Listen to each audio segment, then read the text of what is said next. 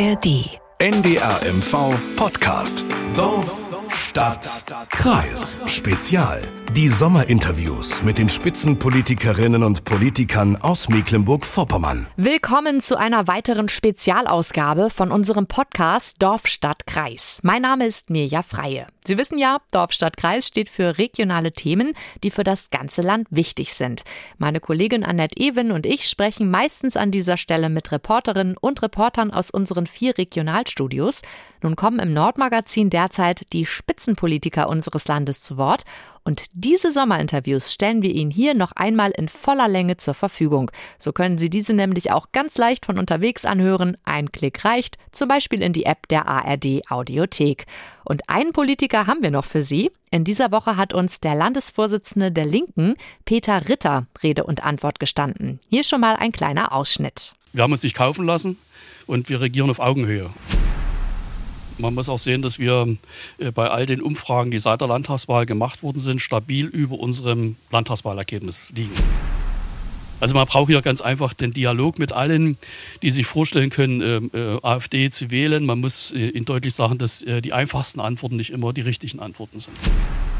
Wir sind ins Amt gekommen, äh, als die äh, Corona-Krise noch nachwirkte. Dann kam die Werftenkrise, der Ukraine-Krieg. Der hat so vieles politisch umgeworfen und die Regierungsmannschaft war auch mit den Parteien gefordert, das alles äh, zu meistern. Und das kriegt man nur hin, wenn man miteinander redet und sich nicht permanent streitet, so wie das in Berlin der Fall ist. Mehr von ihm hören Sie hier gleich. Vorher gibt's von mir noch ein paar Details über Peter Ritters Werdegang. Peter Ritter ist Jahrgang 1959, geboren im sächsischen Riesa. Nach seinem Abitur hat er zunächst eine Ausbildung zum Elektronikfacharbeiter gemacht. Danach hat er an der Offiziersschule der NVA ein Studium begonnen. Von 1981 an war er dann bis kurz nach der Wende NVA-Offizier. Danach studierte er Philosophie an der Greifswalder Uni und schloss mit Diplom ab. Im gleichen Jahr, also 1991, wurde er Kreisgeschäftsführer der PDS in Malchin. Außerdem ist er seit 1991 Mitglied des Kreistages Malchin-Demin. Mehrere Jahre war er Kreisvorsitzender der PDS Demin, dann Landesvorsitzender für die PDS und war dann auch Gründungsmitglied und Landesvorsitzender der Partei Die Linke.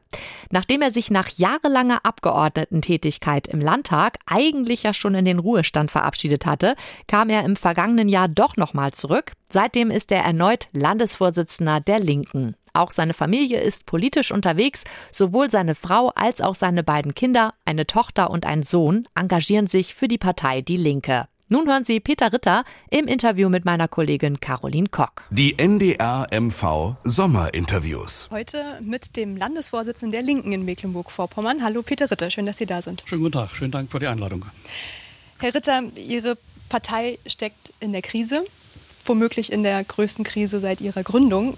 Wie ist aktuell, wie groß ist aktuell Ihre Sorge, dass die Linke sich aufspaltet?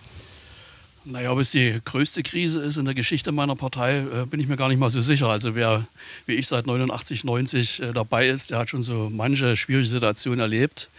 Aber ja, ähm, noch nie stand die Frage einer Neugründung oder einer Abspaltung so aktuell wie jetzt. Und äh, das betrachte ich schon mit großer Sorge, weil die Linke wird in Deutschland gebraucht, die Linke wird in Mecklenburg-Vorpommern gebraucht. Und da ist eigentlich überhaupt keine Zeit, über alternative Parteiprojekte nachzudenken. Ähm, Sie haben es angedeutet, also die Linke, gerade die Linke steht ja eigentlich für Solidarität, für gesellschaftlichen Zusammenhalt.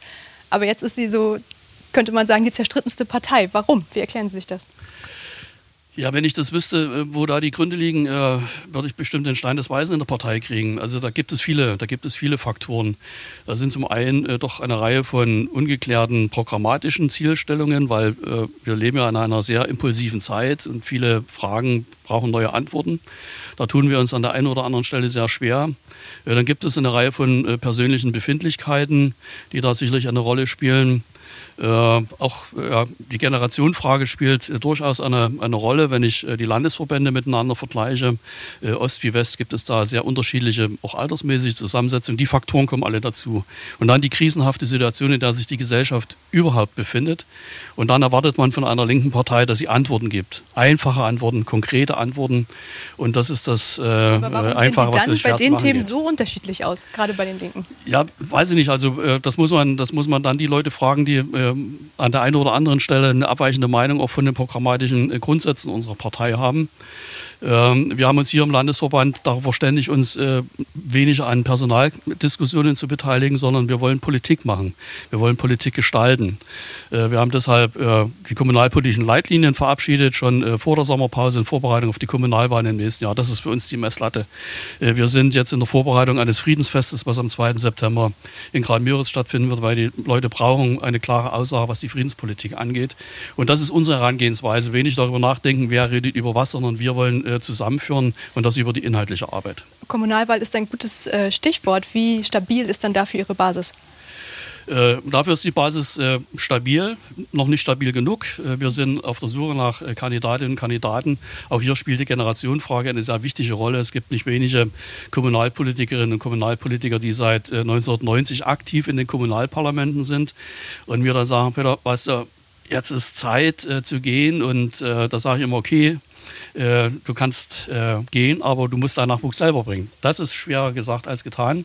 aber ich bin optimistisch. Na, ich bin optimistisch, dass wir das, äh, dass wir das hinbekommen. Also ich habe bei mir in meinem Ortsverband, ich bin ja auch kommunalpolitisch aktiv. Ich bin Fraktionsvorsitzender der Linken in, in der Reuterstadt Staffenhagen. Ich habe jetzt schon wieder äh, zehn Zusagen für die, für die Wahlen im nächsten Jahr. Da sind erfahrene Kommunalpolitikerinnen dabei, da sind neue Gesichter dabei. Man muss die Leute ansprechen. Man muss hingehen, sagen, bist du interessiert daran, dass sich deine Stadt weiterentwickelt? Willst du äh, Politik selber mitgestalten? Da trifft man viel auf offenen Ohren. Von alleine wird das nicht. Wollen da die das machen äh, trotz der Streitigkeiten oder gerade wegen?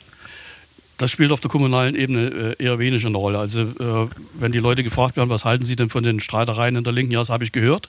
Die einen sagen, äh, rauft euch zusammen, also das höre ich, wenn ich an den Infoständen auf den Marktplätzen unseres Landes unterwegs bin, rauft euch endlich zusammen, weil wir brauchen keine Partei, die streitet, wir brauchen eine Partei, die sich um uns kümmert. Und da gibt es dann noch da wiederum unterschiedliche Auffassungen, die sagen, trennt euch endlich, oder geht neue Wege. Also die Meinungsvielfalt ist da genauso wie, wie in der mhm. Partei. Aber am Ende steht vor Ort die Kompetenz, vor Ort steht äh, die Bekanntheit der Politikerinnen und Politiker und das Engagement. Und das zeichnet linke Kommunalpolitiker aus. Wir sind also nicht nur kurz vor der Wahl auf der Straße, äh, wir sind äh, bei Marktplatzgesprächen in Antlam, in Parchim, in Güstrow, in Staffenhagen jeden Monat unterwegs, bei jedem Markttag zum Beispiel dabei. Und da sagen die Leute schon, na, ihr seid wenigstens da. Von den anderen sieht und hört man nichts. Mhm. Schauen wir mal auf die Landesebene. Wie wirkt sich dann der aktuelle Streit und auch die mögliche Spaltung, die im Raum steht, ähm, auf die rot-rote Koalitionsarbeit aus? Also auf die Arbeit wirkt sich das überhaupt nicht aus. Wir tauschen es natürlich darüber aus. Äh, es gibt auch besorgte Nachfragen unseres Koalitionspartners. Was ist denn bei euch los? Da stelle ich dann ganz gerne mal die Gegenfrage, was ist denn in der Ampel los? Und dann hat sich sozusagen diese Diskussion dann in vielen Stellen schon erledigt.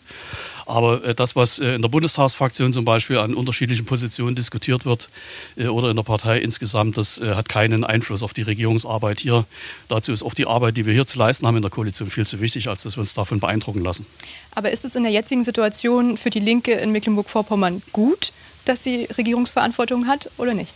Das ist gut, nicht nur für die Linke in Mecklenburg-Vorpommern, sondern für die Linke insgesamt, weil wir damit äh, äh, unseren Gebrauchswert äh, nachweisen können, weil wir zeigen können, wir können regieren, wir können die Probleme eines Landes lösen. Äh, das ist in Bremen im Übrigen genauso und auch in, in Thüringen ist das so, wo wir äh, äh, mitregieren. Und wenn es diese, diese Möglichkeit für uns nicht gäbe, wäre es noch viel schwieriger, unsere Politikangebote in die Öffentlichkeit zu tragen. Sie selber kennen die Zusammensetzung des gegenwärtigen Landtages mit den vielen Fraktionen Grünen würden wir nicht die Möglichkeit haben, Politik mitzugestalten, sondern wären eine von den Oppositionsparteien, äh, dann weiß ich, wie oft wir zum Beispiel in den Medien vorkommen würden. Fast gar nicht. Das wird es noch viel schwieriger machen. Insofern äh, war das äh, für uns gut, dass es das Angebot gab, die Regierung zu bilden. Wir haben uns nicht kaufen lassen und wir regieren auf Augenhöhe. Und das ist auch ein sehr wesentlicher Unterschied äh, auch zu Koalitionen. Aber können Sie sich wirklich neben der SPD ausreichend profilieren, um ja, den Stand wieder zu verbessern in den nächsten Monaten. Also gönnt Ihnen die SPD auch mal Erfolge? Ja, es geht hier nicht darum, äh, wer sich was gönnt. Also ich sage nochmal, wir, wir regieren auf Augenhöhe. Äh, ich habe die ersten beiden Regierungskoalitionen auch miterleben dürfen und mitgestalten dürfen. Das ist ein sehr wohltuender Unterschied. Die SPD hätte sagen können, also ihr mit euren 10 Prozent seid mal ganz ruhig. Ihr, dürft hier mit am Kabinettstisch sein und macht aber das, was wir wollen. So ist es nicht. Also es hat jeder in der Koalition, SPD wie wir, die Möglichkeit, seine Akzente zu setzen. Es wird äh, über Details hart gerungen. Ich weiß, dass äh, Welche Akzente haben Sie, hat die Linke gesetzt? Ja, es sind, sind ja zuallererst die, äh, die Ressorts, die wir, die wir setzen. Wenn ich daran denke, dass allein diese Woche äh, erneut Verbesserungen in der Kindertagesbetreuung auf den Weg gebracht worden sind, äh, mit äh, der Verbesserung des, des Kita-Schlüssels, äh, die kostenfreie Kita bleibt, äh, die großen Anstrengungen, die Simone Oldenburg als Bildungsministerin unternommen hat, um die Anzahl der Lehrerinnen und Lehrer zu erhöhen, das Bildungsangebot in den Schulen zu qualifizieren. das sind nicht Dinge, die man von, von heute auf morgen macht. Und wir haben auch in wichtigen bundespolitischen Fragen Akzente gesetzt. Äh, glauben Sie nicht, dass äh, die Stimme und Haltung Mecklenburg-Vorpommerns äh, zu dem 100 Milliarden Aufrüstungsprogramm im Bundesrat einfach mal so passiert ist? Mhm. Da braucht es schon Debatten, da braucht es aufeinander zugehen, da braucht es auch Verständnis zwischen den Koalitionspartnern. Und insofern finde ich die, die Zusammenarbeit wirklich sehr, sehr angenehm. Wir sitzen regelmäßig zusammen. Was auch angenehm ist, wenig von dem, was wir miteinander diskutieren, dringt nach außen. Ich weiß, sehr zum Leidwesen auch mancher Medienvertreter, die da sagen, man hört von euch nichts. Äh, das, was die Leute von uns hören wollen, sind Lösungen. Und wir sind eine, eine Koalition, äh, äh, die sich mit mehreren Krisen hat auseinandersetzen müssen. Wir sind ins Amt gekommen, als die Corona-Krise noch nachwirkte. Dann kam die Werftenkrise, der Ukraine-Krieg. Der hat so vieles politisch umgeworfen und die Regierungsmannschaft war auch mit den Parteien gefordert, das alles zu meistern. Und das kriegt man nur hin, wenn man miteinander redet und sich nicht permanent streitet, so wie das in Berlin der Fall ist. Jetzt haben Sie beschrieben, dass Sie hier gute Arbeit leisten. Aber wenn wir auf die Umfragewerte schauen, ähm, also da strahlt auch viel von der Bundesregierung äh, natürlich auch nach Mecklenburg-Vorpommern. Die, äh, die Umfragewerte der Ampelregierung äh, sind im Keller, könnte man sagen. Und gleichzeitig gehen aber die Umfragewerte der AfD nach oben. Warum schafft es die Linke dann nicht, mehr Protest sozusagen abzugraben? Ja, das ist eine eine wichtige Frage, die uns seit langer Zeit äh, umtreibt. Aber äh, man muss auch sehen, dass wir äh, bei all den Umfragen, die seit der Landtagswahl gemacht worden sind, stabil über unserem Landtagswahlergebnis liegen. Auch das ist schon mal Wert an sich, ne, dass wir also nicht weiter in den Keller abgesackt sind. Das ist Ergebnis harter Arbeit. Stellt uns überhaupt nicht zufrieden, weil das ist weit weg von unserem Potenzial. Und dann ist die Frage, äh, wie, kriegt man, wie kriegt man Wählerinnen und Wähler wieder aufgeschlossen für unsere Politikangebote? Äh, da geht es äh, uns nicht darum, äh, einfache Antworten auf die vielen Fragen zu liefern, sondern wir wollen im Dialog mit den Bürgerinnen und Bürgern deutlich machen, welche Wege man gehen kann. Es ist nicht alles eins zu eins umsetzbar, auch was wir in unserer Programmatik uns, uns vielleicht vorstellen. Aber was nicht geht, ist, dass man Leute permanent veralbert. Und was nicht geht, dass die Leute permanent den Streit in der Politik erleben und sich nicht mitgenommen fühlen. Und das ist im Osten besonders das Problem auch unserer, unserer Entwicklung in den, in den letzten 30 Jahren. Die Leute wollen, die wollen ernst genommen genommen werden. Sie wollen soziale Sicherheit und sie wollen Frieden. Und das sind äh, drei Punkte, äh, die sie gegenwärtig eben nicht erleben, dass sie in diesen drei Fragen ernst genommen werden. Und Aber da kommt warum man, protestieren Sie dann und ja. stimmen für die AfD in den Umfragen, nicht für die Linke ja. als, als ostdeutsche ja. Partei? Äh, weil sie natürlich auch ein Stück weit äh, von uns enttäuscht sind. Das will ich gar nicht in Abrede stellen. Auch das haben wir erlebt. Als wir äh, 98 das erste Mal in die Landesregierung gegangen sind, haben wir ein Wahlergebnis von rund 24 Prozent gehabt. Sind nach diesen ersten äh, vier Jahren auf 16 Prozent äh, abgerutscht, haben uns dann wieder mühsam hochgearbeitet auf 18 Prozent. Das ist eine Kernarbeit, äh, die man da machen muss, weil man auch den Menschen manchmal sagen müssen, so schnell geht es nicht, um eure Erwartungshaltung äh, äh, zu erfüllen. Aber das, was notwendig ist, dass man das auch ihnen wirklich sagt. Ne? Und wenn ich dann bei der AfD bin, äh, und sehe, mit welchen, äh, mit welchen äh, leichten äh, Lösungen und Losungen sie daherkommen und man den Menschen dann aber auch mal sagt, kennt ihr eigentlich die Abstimmungsergebnisse äh, im Bundestag der AfD zu bestimmten Fragen, dass sie dagegen gestimmt haben, dass, sie, äh, dass die Sanktionen für Hartz-IV-Empfänger und Hartz-IV-Empfänger abgelehnt werden, dass sie dagegen waren, dass ein Ganztagsschulprogramm auf Bundesebene aufgelegt wird, dass sie gegen Rentenerhöhungen gestimmt haben für eine große Anzahl von Rentnerinnen und Rentnern. Das erfahren die Wählerinnen und Wähler so in dieser Deutlichkeit nicht. Das muss man ihnen sagen und da findet man manchmal oft Erstaunen. Ach, so ist das. Und dann beginnt der Nachdenkprozess. Also man braucht ja ganz einfach den Dialog mit allen, die sich vorstellen können, äh, äh, AfD zu wählen. Man muss äh, ihnen deutlich sagen, dass äh, die einfachsten Antworten nicht immer die richtigen Antworten sind. Gibt es denn eine Schnittmenge ähm, bei der Wählerschaft der AfD und der der Linken? Wollen Sie irgendwie, wollen Sie die gleichen Menschen erreichen? Nein, wir wollen, wir, wir wollen äh, die Menschen in Mecklenburg-Vorpommern mit unserer Politik erreichen. Äh, ich will natürlich, dass die äh, Wahlergebnisse der AfD nicht in den Himmel wachsen. Das heißt auch, dass wir äh, dafür Sorge tragen müssen mit unseren Politikangeboten, dass Wählerinnen und Wählern, die vielleicht mal AfD gewählt haben, aus den unterschiedlichsten Gründen oder sich vorstellen können, beim nächsten Mal AfD zu wählen, äh, ihr Kreuz bei uns machen. Und äh, dazu muss man Vertrauen aufbauen, dazu muss man mit den Leuten reden, nicht über sie reden. Und äh, das ist die wichtigste Aufgabe, die wir haben. Deswegen sind wir permanent auf der Straße. Mhm. Ähm, ich würde gerne über ein Sachthema sprechen. Ähm, sie hatten in den letzten Wochen und Monaten die geplante Zukunft der Werftstandorte kritisiert. Wismar und Rostock sollen da ja vor allem militärisch genutzt werden. Ist das ein Thema, bei dem die Linke sehr viel weniger Einfluss nehmen kann als die SPD? Naja, ob die SPD da Einfluss nehmen kann, ob sich äh, Rüstungskonzerne hier im, im, Land ansiedeln, weiß ich nicht. Ist die Frage, wie man damit umgeht, ob man das begrüßt oder nicht. Wir begrüßen es nicht. Äh, Übrigens nicht erst seitdem wir jetzt in der Landesregierung sind. Äh, bin lange genug im Landtag gewesen. Ich habe lange genug zum Beispiel Debatten geführt über, die, äh, über den Bau der Patrouillenboote in, in Wolgast auf der Penewerft. Äh, wir sind dafür immer kritisiert worden und es ist immer gesagt worden, wir hätten keine Alternativen. Wir haben die Alternativen äh, auf den Tisch des Landtages gelegt. Ich will das jetzt hier im Einzelnen nicht nochmal wiederholen. Und das ist jetzt ja genauso. Das ist ja jetzt genauso. Ich sehe also mit großer Sorge, dass man den einfachsten Weg geht, dass man sagt, oh fein, Rüstungsaufträge. Und dass man nicht guckt, was gibt es an zivilen Alternativen. Und wenn man dann mal hinter die Kulissen schaut, was ist denn bislang in Wismar passiert? Die großen Versprechungen von TKMS, was Arbeitsplätze und so weiter angeht, äh, das kann ich bis jetzt nicht sehen. Und das ist für mich verschenkte Zeit. Man hätte die Zeit viel eher nutzen müssen, um für zivile äh, äh, Produktionsmöglichkeiten auch an den Werfstandorten zu sorgen. Und wie sehr diskutieren Sie über dieses Thema innerhalb der Koalition? Ist das ein das Streitpunkt? Ist ein, das, ist ein, das ist ein Thema, das ist ein, auch ein Diskussionspunkt. Äh, da wissen auch die beiden äh, Koalitionspartner, dass wir hier äh, zutiefst unterschiedliche Auffassungen haben. Äh, und wir können, aber, wir können aber damit umgehen. Es gibt da also auch keinen Malkorb äh, von irgendjemandem, der da sagt, so jetzt habt ihr einmal gesagt, ihr möchtet das nicht und dann ist gut. Nein, wir werden das, äh, auch weil unser Ansatzpunkt äh, als Friedenspartei ist, dass wir eine Friedensdividende brauchen und äh, keine äh, Profite in der Rüstungsindustrie. Das immer wieder deutlich machen, immer wieder deutlich machen. Und wir haben ja im Übrigen in Mecklenburg-Vorpommern ja erlebt, dass es anders geht. Als die Bundeswehrstrukturreform über unser Land gerollt ist, und viele gesagt haben, was soll jetzt äh, aus den Städten werden, die äh, Standortkommunen sind, wenn die Bundeswehr weggeht, Menschenketten gebildet haben, protestiert haben, haben wir als PDS damals gesagt, wir brauchen eine Alternative. Wir haben ein, ein äh, deutschlandweit einmaliges Konversionsprogramm aufgelöst, äh, aufgelegt. Das war auch damals in unserer äh, Regierungszeit. Wir haben den Konversionskommunen äh, geholfen äh, mit unwahrscheinlich vielen Förderprogrammen Aber und Fördermitteln. Sollte man dann jetzt noch einen anderen Weg einschlagen, wenn es denn geht in Rostock und Wismar? Ja, wenn es denn geht, äh, jede Chance, jede Chance nutzen. Also denken Sie allein, wie, wie lange äh, diskutiert wird, ob sich äh, äh, der Belgier äh, in, in, Rostock ansiedeln kann oder nicht. Auch da wird äh, wertvolle Zeit verschwendet. Da sagt man, ja, Sicherheitsinteressen gehen vor und was ich nicht alles für, für Argumente da höre. Irgendwann wird der Investor sagen, na dann nicht, da gehe ich woanders hin.